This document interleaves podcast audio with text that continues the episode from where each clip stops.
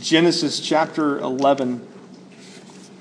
Uh, as we continue this series in uh, the book of Genesis, come to a passage that most of you, perhaps all of you, are familiar with. Um, this is not a foreign passage to us at all. Uh, the Tower of Babel. Uh, Genesis chapter 11. Uh, let me ask if you're able to stand as we read God's word together. Now the whole earth had one language and the same words. And as people migrated from the east, they found a plain in the land of Shinar and settled there. And they said to one another, Come, let us make bricks and burn them thoroughly. And they had brick for stone and bitumen for mortar. And then they said, Come, let us build ourselves a city and a tower with its top in the heavens and let us make a name for ourselves, lest we be dispersed over the face of the whole earth.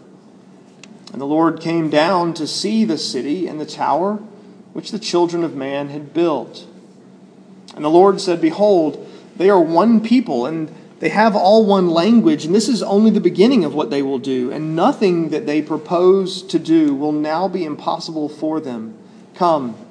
Let us go down and there confuse their language so that they may not understand one another's speech. So the Lord dispersed them from there over the face of all the earth, and they left off building the city. Therefore, its name was called Babel, because there the Lord confused the language of all the earth, and from there the Lord dispersed them over the face of all the earth grass withers and the flowers fade, but the word of God stands forever. Let's pray.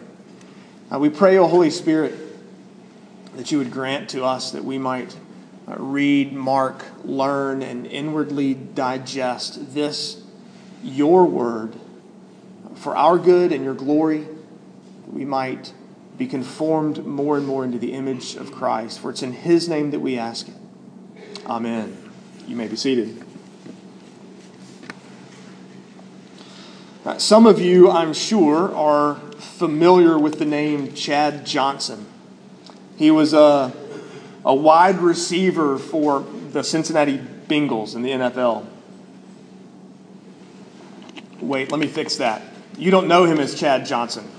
Some of you, at least, are too young to know him as Chad Johnson. Some of you, that's just too far in the in the past because in 2008 he changed his name from Chad Johnson to Chad Ochocinco. Yeah, that's 8 5. Because 85 is his jersey number. And, and he kept putting Ocho Cinco on the back of his jersey where, his, where Johnson should have been, where his name was. He kept putting that, got fined a couple of times. And so he literally went and changed his name to Chad Ocho Cinco. If that doesn't say something about his sense of his own identity. That's a guy that is whose whose identity is all wrapped up in his football, his ability as a wide receiver. His number on his jersey became his name. He literally went out and made a name for himself so that he could have that on the back of his jersey.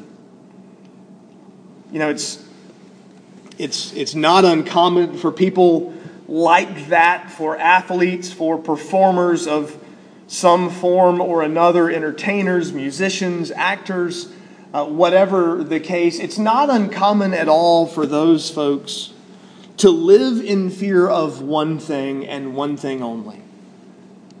It's not cancer. It's not even injury. It's not even the death of their children. They live in fear of anonymity. The worst thing that could possibly happen to them is for you not to know them. That's exactly Chad Johnson. He's changed his name back, by the way, you'll be happy to know. He's changed it back to Chad Johnson. Uh, but that's exactly what Chad Ochocinco was going through. He was so he so associated his worth and value with his football that he took his jersey number and literally made a name for himself. That's in essence what we find in this passage. We have here a group of people, mankind, set out uh, to, to make a name for themselves. Their identity, their sense of worth and value is bound up in, in anything but God's word, God's commands, God's will for their lives.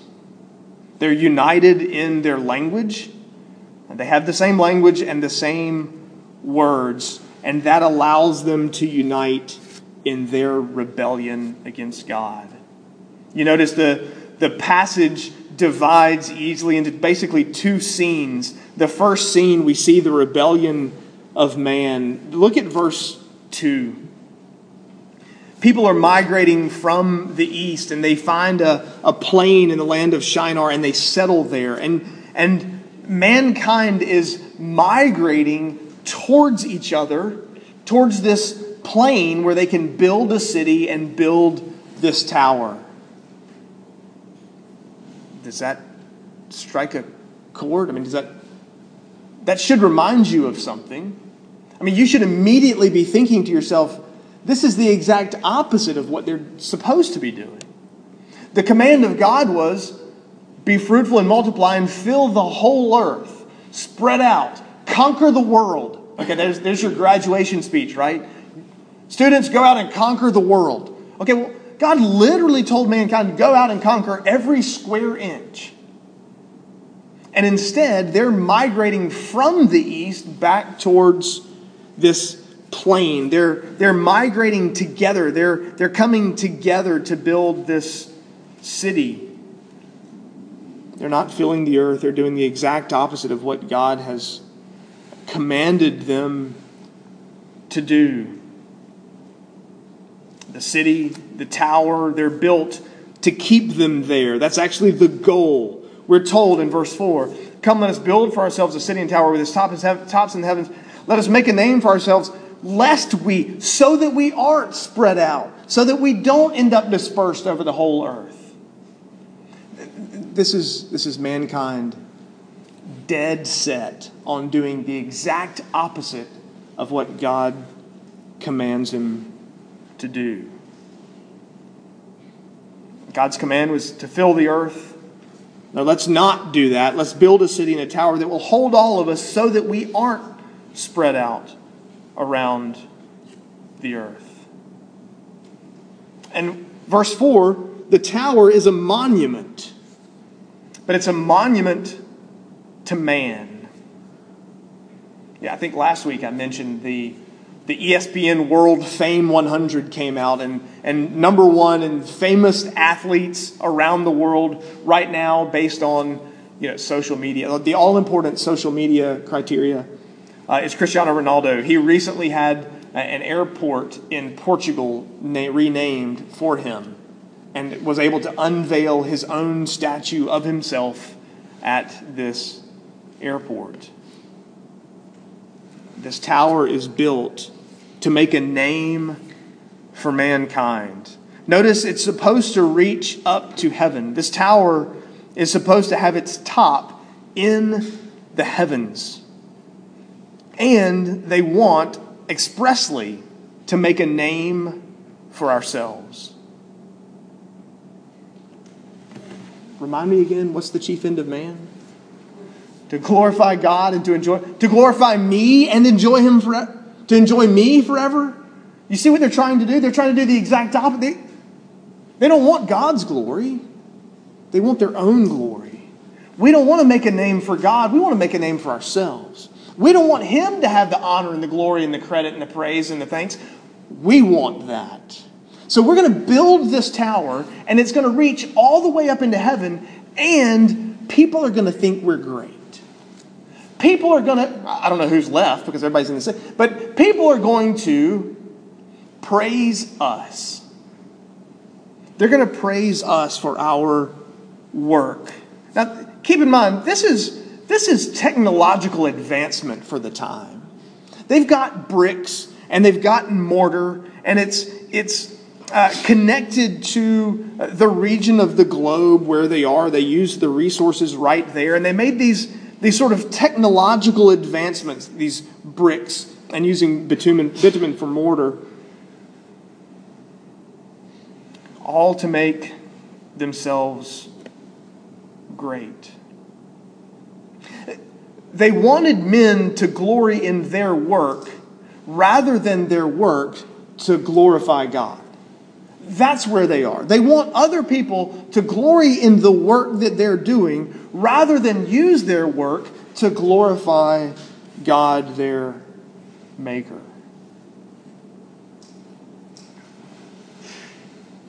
You know, we have our own towers of sorts, don't we?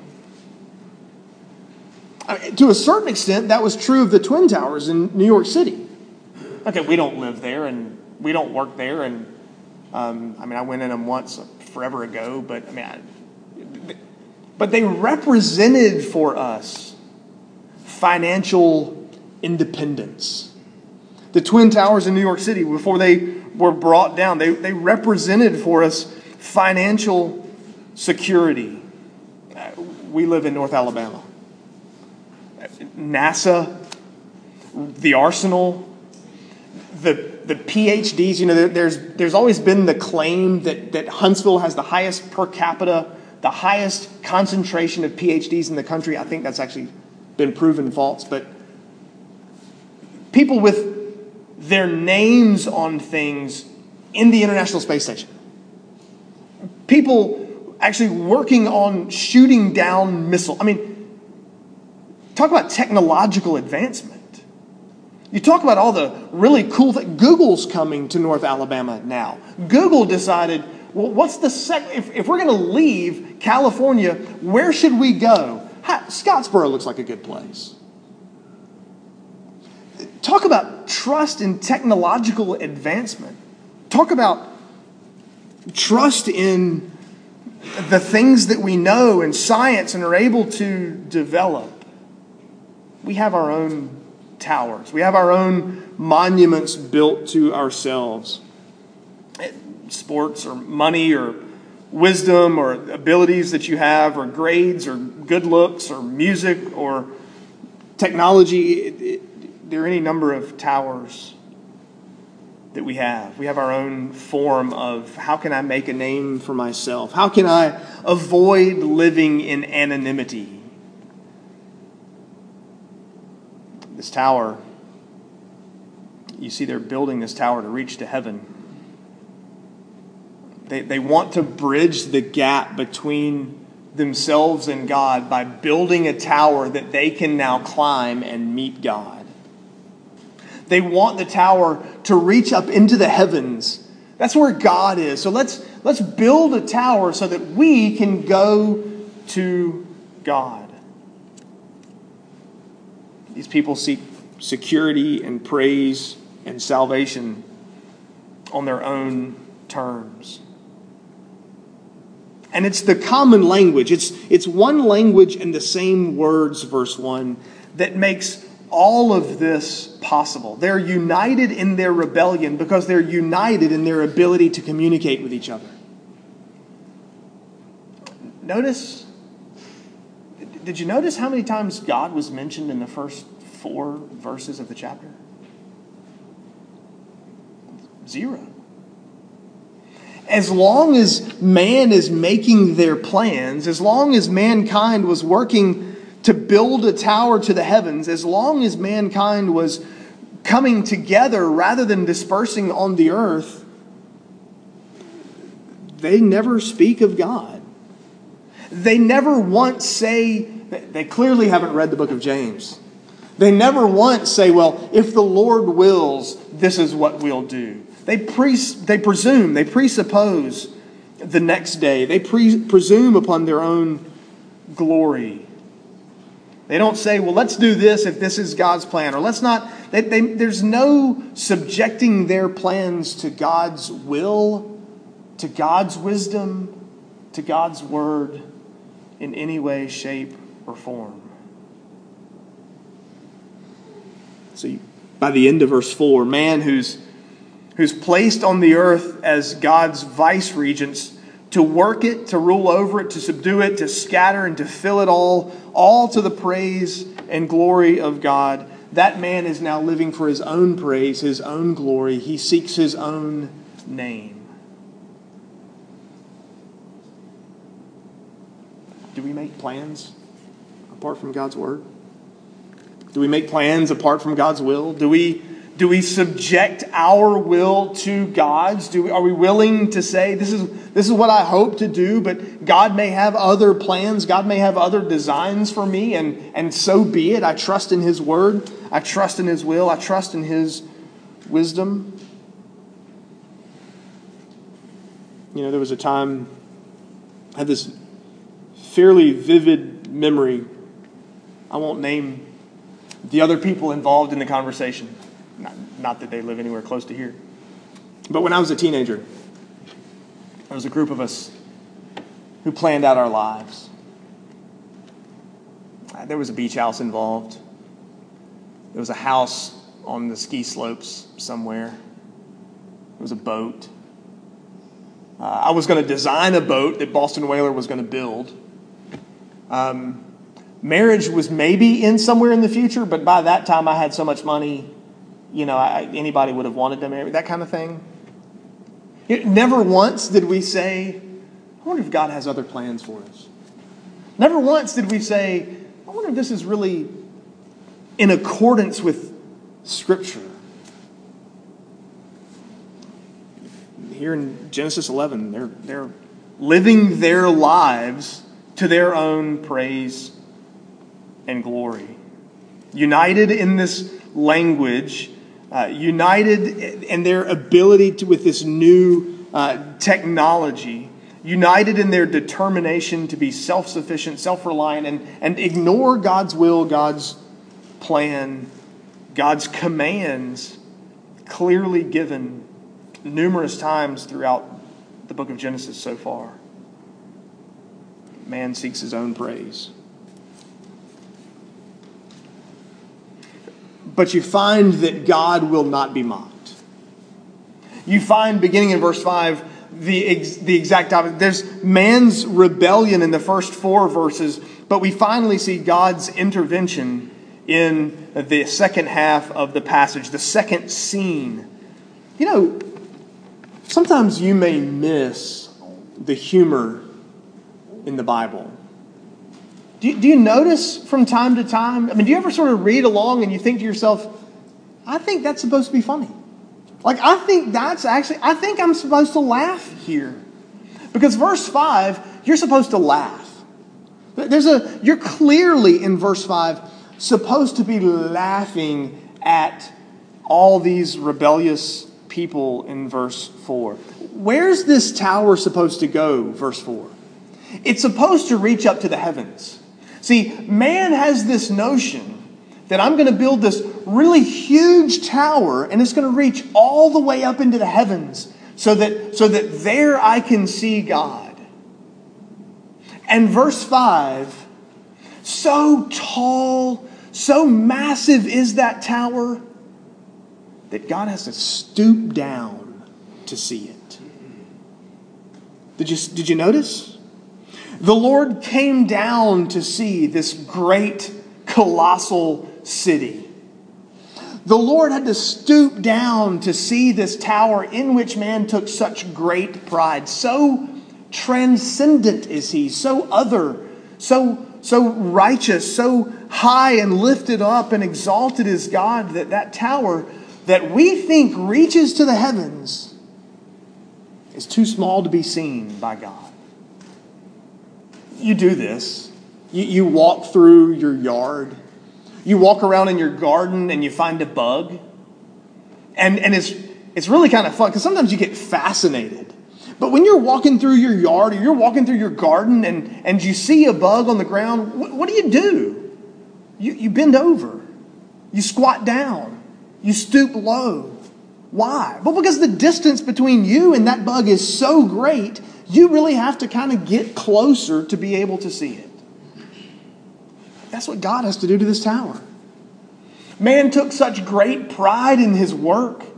Man took such great pride in his, his technological advancement, took such great pride in this massive city and this massive tower that God had to bend over and stoop low just to be able to see it. Moses is mocking man in that verse.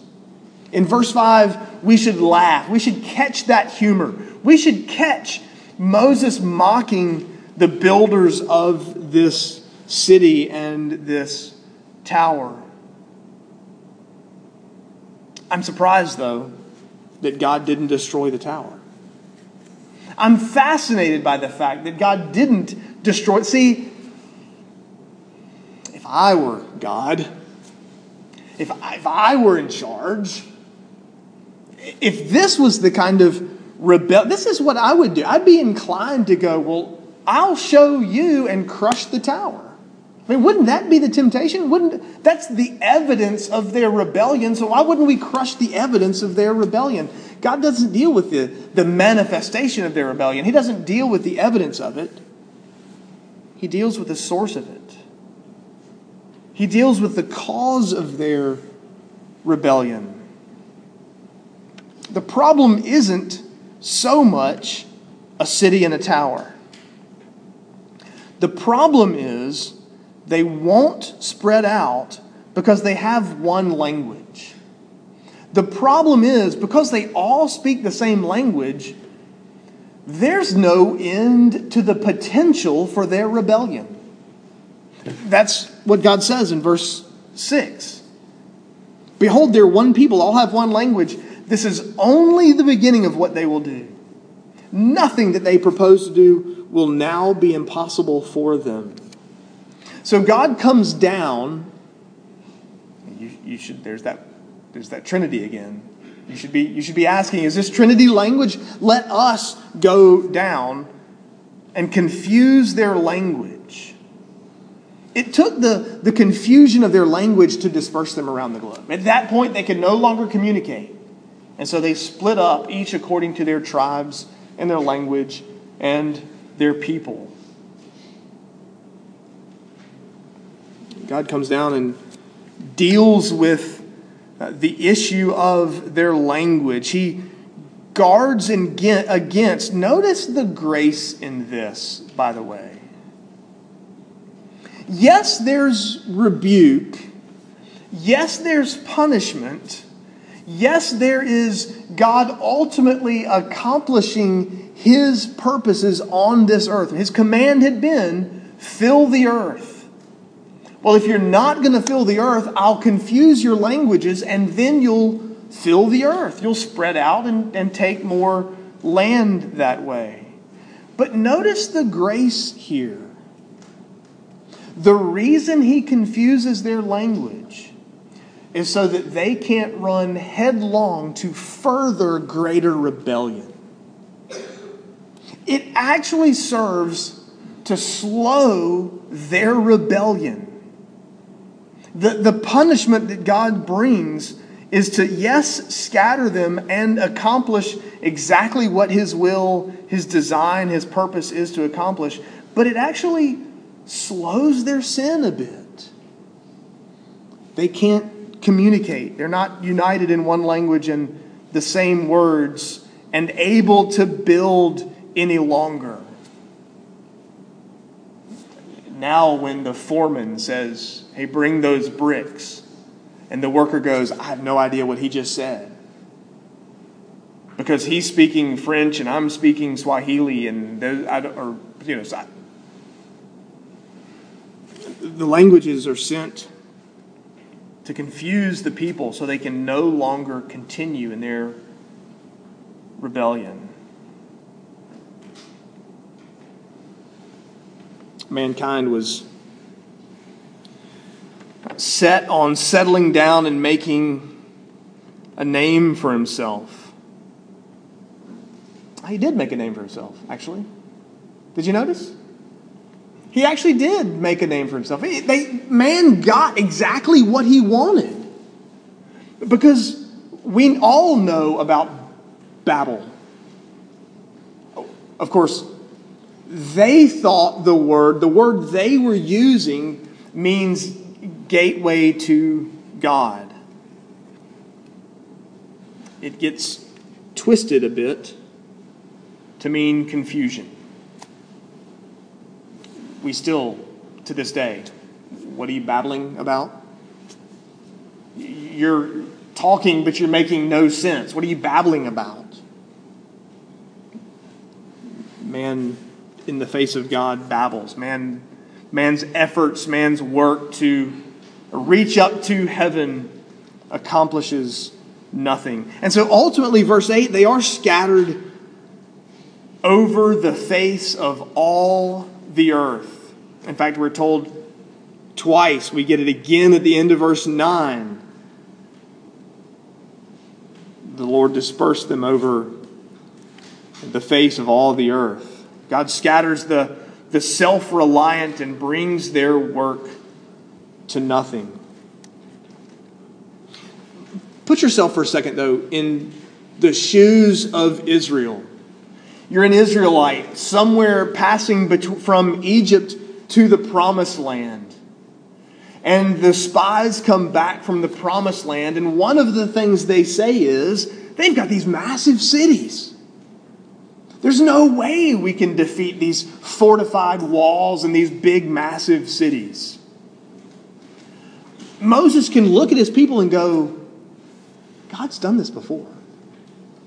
When mankind stands to oppose God and his people, when mankind is dead set on being self reliant and, and not submitting to God and His will and opposes God and His people at every turn, God's already confused their language once. God's already defeated those people once. Israel should have been encouraged by this passage. Fortified cities are no match for God. Those who oppose God, those who oppose His people, are no match for God. He will bring about his purposes despite whatever opposition mankind gives. You know, the church has been commanded to multiply and fill the earth. That's the essence of the Great Commission, is it not? The essence of the Great Commission is to go out and make disciples of all nations everywhere, to go out and subdue the earth and to fill it and to reach the lost. That's the, the Christian uh, form of, uh, that's the way the church's command is given uh, to, to fill the earth with believers. God says, Christ says, all authority on heaven and earth is given to me. Go make disciples of all nations the gospel faces opposition. We know people who are adamantly, wholeheartedly opposed to the gospel of Christ, who are adamantly, wholeheartedly opposed to God and to his purposes. People out there trust in all sorts of things, whether it's their own science or their own technology or, or Darwin or you name it. This passage encourages us because those who trust in their own power, ability, wisdom, those seeking to make a name for themselves, those who oppose Christ, and trust in whatever tower they trust in, God will bring them to nothing. Isn't that part of the picture of Acts 2? Our New Testament reading just a few minutes ago was a passage in which people from all places over the earth come together and go, wait a minute, why are we hearing these people preach in our own language? Why is because that's what the gospel does. The gospel breaks down national barriers. It breaks down ethnic barriers. It goes to all the world. And we're reminded all over again from Genesis 11 and from Acts chapter 2 that there is coming a day when every knee will bow and every tongue confess that Jesus is Lord. Not that I am, not that you are, not that man is, but that Jesus Christ is Lord. Let's pray together.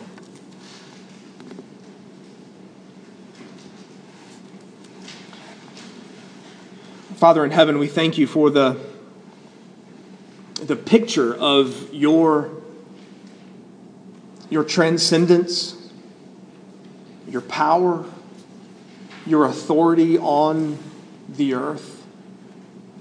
We thank you that you are about the work of accomplishing your purposes, of bringing about your commands on this earth. We see evidence of it here in Genesis 11 as rebellious man refuses to disperse, and so you confuse their language that they will carry out your purposes. We see evidence of it in the book of Acts when the disciples uh, are not going through Judea and Samaria and even to the ends of the earth, and so you scatter them through persecution. Father, we pray that you give us a heart for the nations that you would give us a longing for the nations, that we would live to bring honor and glory to Christ and to Him alone, that we truly would find our chief end is to glorify God and fully to enjoy you forever. That we would make a name for Christ, not a name for ourselves. For it's in Christ's name that we ask it. Amen.